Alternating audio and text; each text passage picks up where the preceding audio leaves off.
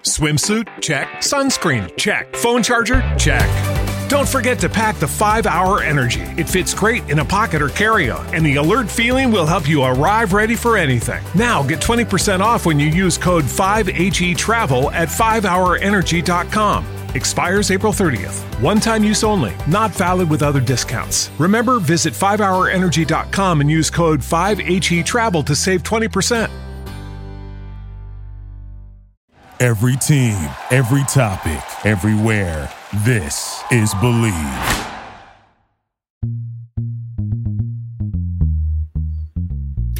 All right. Welcome to the number one Bengals podcast. I'm Daddy McDuke. I'm joined as always by Dr. Hoji the Electric Esmoji and John Sheeran.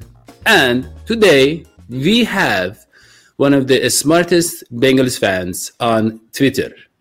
I'm talking about Mike Santagata, who is known as Bengal Sons, and he does such brilliant film room. He he yeah, he's all over everything the Bengals are doing and what they should be doing. And so today we're going to talk to him about the the linebackers. So I just want to welcome Mike to the show. Hi, thanks for having me.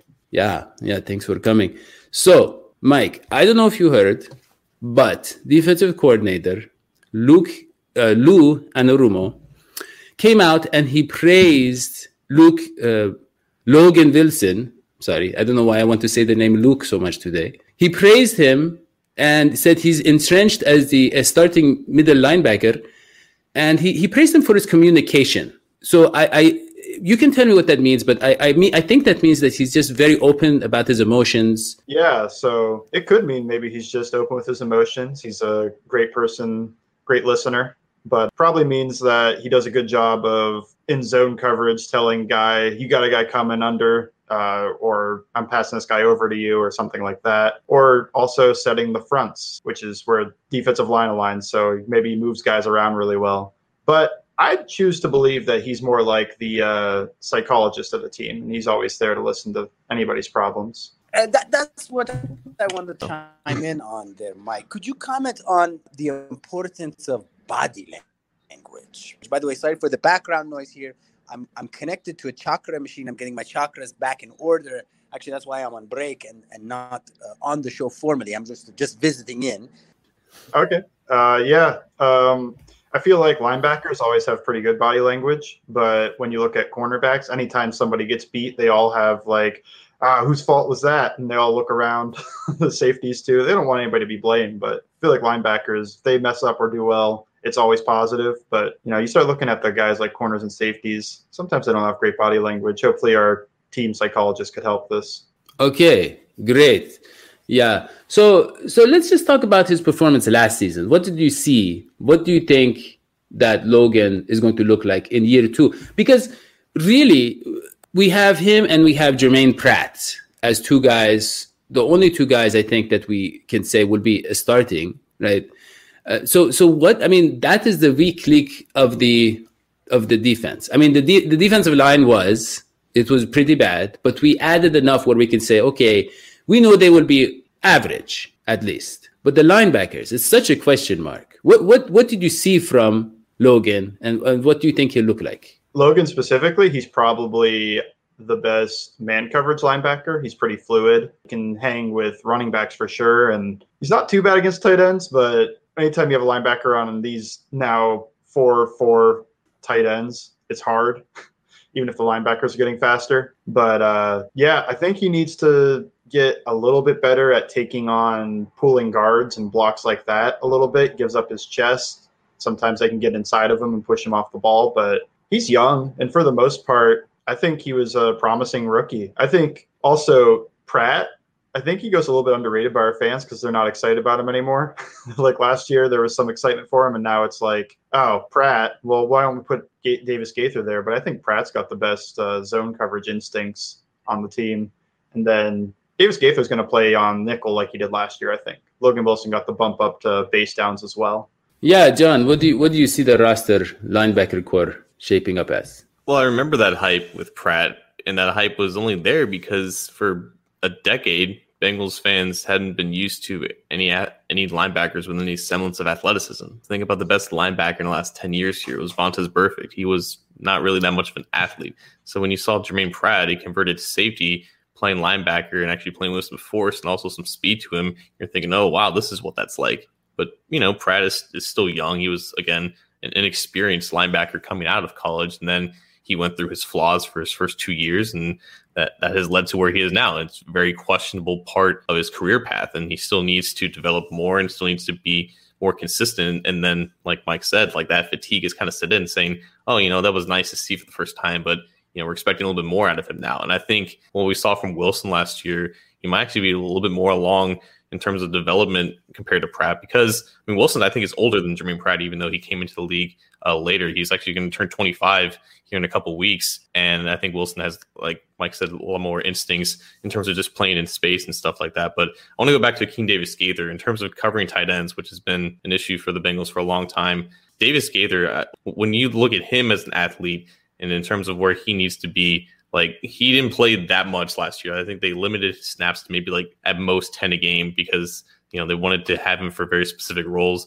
Do you see him kind of playing more next to Wilson in those nickel downs and being more of an asset in coverage uh, in year two? Or do you think that the, the role with him is too maybe un, unrefined right now? We don't really have clear expectations on him. That's going to be interesting for me. I think he should be probably the nickel down guy next to Wilson and then Pratt, I guess, on base downs. But Pratt's Pratt's also not that great of a run stuffer either. I mean, we don't really have any for the problem we've had for so many years is that we have the big run stuffing linebacker and we don't have these fast coverage guys. And now we have three fast coverage guys and we don't have the Rey Maualuga on the team.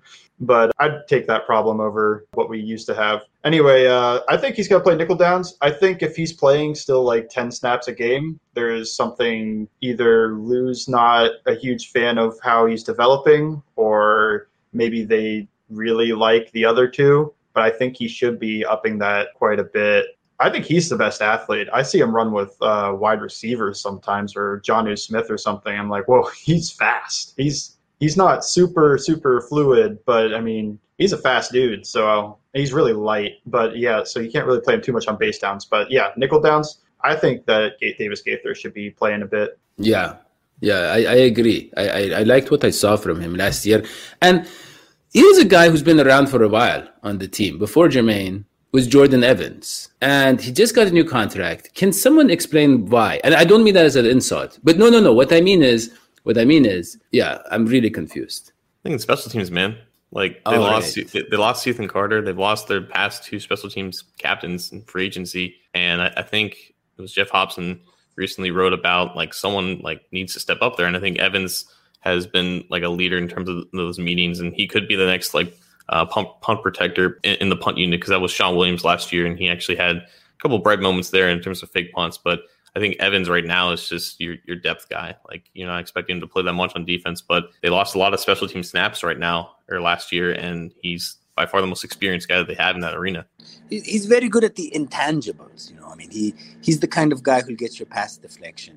He's the kind of guy who will recover from COVID. He's the kind of guy who just gets the job done, you know, and that's that's what I think I really like about him. He he'll do the unexpected and he'll do it unexpectedly. He had a fun snap last year. We were in five zero, so like five guys on the line and zero linebackers back, and they looped him all the way around to the edge, and he got a sack. He's still athletic. He's still fun, and yeah, like John said, special teams. But I don't know. I'm fine with anybody getting their money. That's good with me.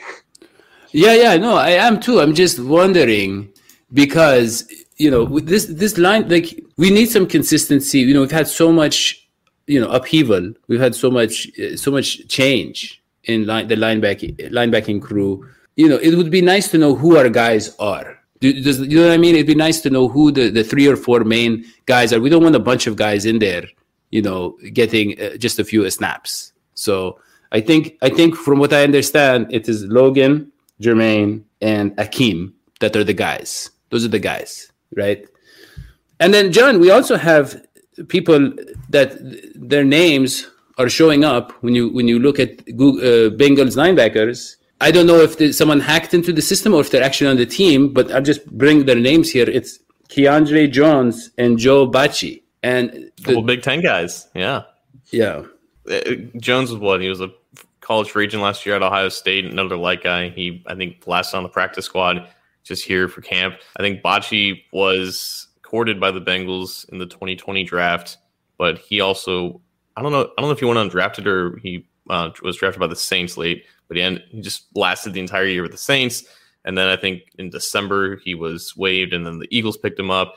Now the Bengals have him. Just uh, he was a productive middle linebacker, Michigan State, not too athletic, but I think he was suspended for an entire year for or half a year for PEDs. Um, just depth. Like they have eight linebackers now, seven, eight linebackers. They had like ten last year because I just wanted to just throw a bunch of bodies at the problem and just fix it. But you know, he's here for camp, see if he can make some noise. But I think both those guys have to go over Markus Bailey to actually make this roster. I don't I don't see a huge reason to keep six. I think if the five Wilson, Pratt, Davis Gaither, Evans, and then Bailey right now has probably the inside track to be the fifth because when you compare him to Jones and Bachie, he's probably the most talented. There's the only reason why he lasted to the seventh round last year is because of injuries. But uh, assuming that his entire offseason has been clean, hasn't been dealing with anything, he's fully recovered. There's no reason why those talents can't now can't now start showing themselves now that he has no more injuries to worry about. Yeah, I just I, I forgot to mention Markus, but it's because he's he's such a, a star, such a talented guy.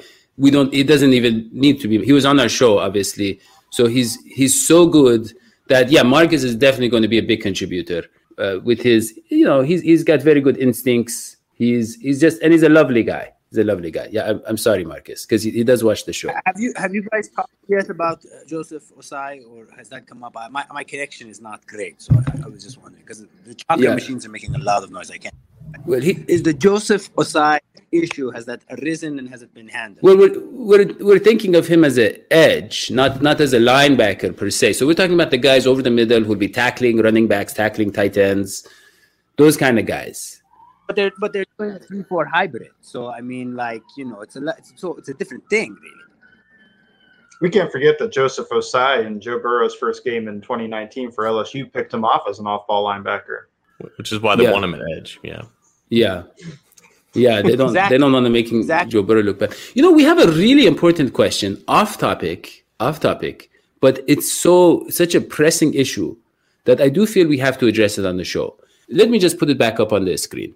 So yeah, so do Wait, you wait, think so- so Carson Palmer, He's like a TJ Watt style guy. Joseph Ossai? Yeah. So look, Yeah, are we just not going to talk about Joseph? Yeah, uh, that is all we have to say about Joseph Ossai. So, look, do you think that Carson Palmer is jealous of signing with the Bears? Absolutely. I mean, that that first of all, Carson Palmer is jealous of anybody who has success. That is just the general rule. Any quarterback, any Bengal, you know, we saw that with the whole the, all the talk about Joe Burrow. So, I just want to yes, thank you for that good question, Brian in Iowa. Absolutely, that is the answer. Okay. He, he lives in your guys' heads. It's insane. He, first of all, first of all, okay. You love Carson Palmer. You just won't admit it. no, Carson, Yes. Carson Palmer, he he he gave us hope for like a year, and then and then he just he just yeah, yeah. he- okay, look. All right, I think we've covered the linebackers. Anything else you want to talk about, John? Yeah. Capricorn. Is that Carson Palmer in the background? Carson Palmer's a Capricorn. They they live they live yeah that sounded a lot like Carson Palmer in the background crying. He he they live by their own rules. They're ambitious. It's it's it's what he is. But I I, I blessed Carson Palmer. It was a, it, he's he is where he is, and we're happy to have moved on from that time. Yeah, Yeah. I think Carson has to be jealous of uh, Andy Dalton signing Chicago. Sounds like, I mean, a lot of pizza, a lot of good Well, Chicago. I, I think the comment is referring to the fact that Carson Palmer said recently he wished he was drafted by the Bears because they had a good defense. oh, okay. Yeah. And he was like, oh, they went to the Super Bowl a couple years later. I could have, you know, just tagged along and not had to do anything and go to the Super Bowl and then look better. And maybe, maybe I don't have to throw the ball so much and get hit so much. It would have been great. You know, I, I mean, I understand. Look, I couldn't play football. I would get ripped to pieces. So I understand. He's only, what, six five, you know, 300 pounds. I'm sure it, it was very painful for him. Look, I think that is enough talking about Carson Palmer. I don't know why he keeps coming up in the news. You are welcome Yeah. on our show. We know Carson, you watch the show. We know that you like the show, that you enjoy the show. Carson Palmer, you are welcome anytime on this show. we, we will see. We will see about that. Okay, look, don't forget to subscribe to the show, leave a five star review, and follow Mike on Twitter, Bengals Sans, Bengals underscore Sans, and John. Maybe follow John, maybe don't. He, he he's had enough of some of the people on there. And uh, yeah, so for Dr. Roji, Dr. Bismoji, John Sheeran, and Mike Santagata, I am Dadu Maktouk. We'll see you next time. So long, sweetie. Bye.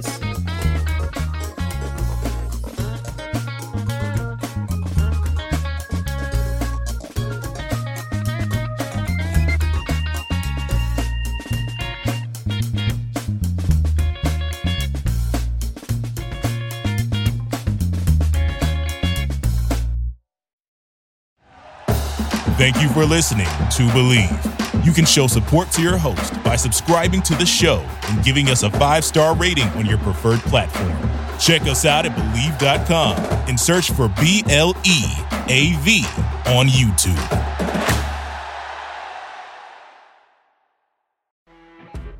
You know, when you're listening to a true crime story that has an unbelievable plot twist that makes you stop in your tracks?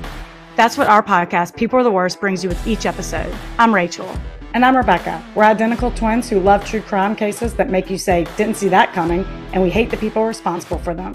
Listen to People Are the Worst now on Apple, Spotify, or wherever you get your podcasts.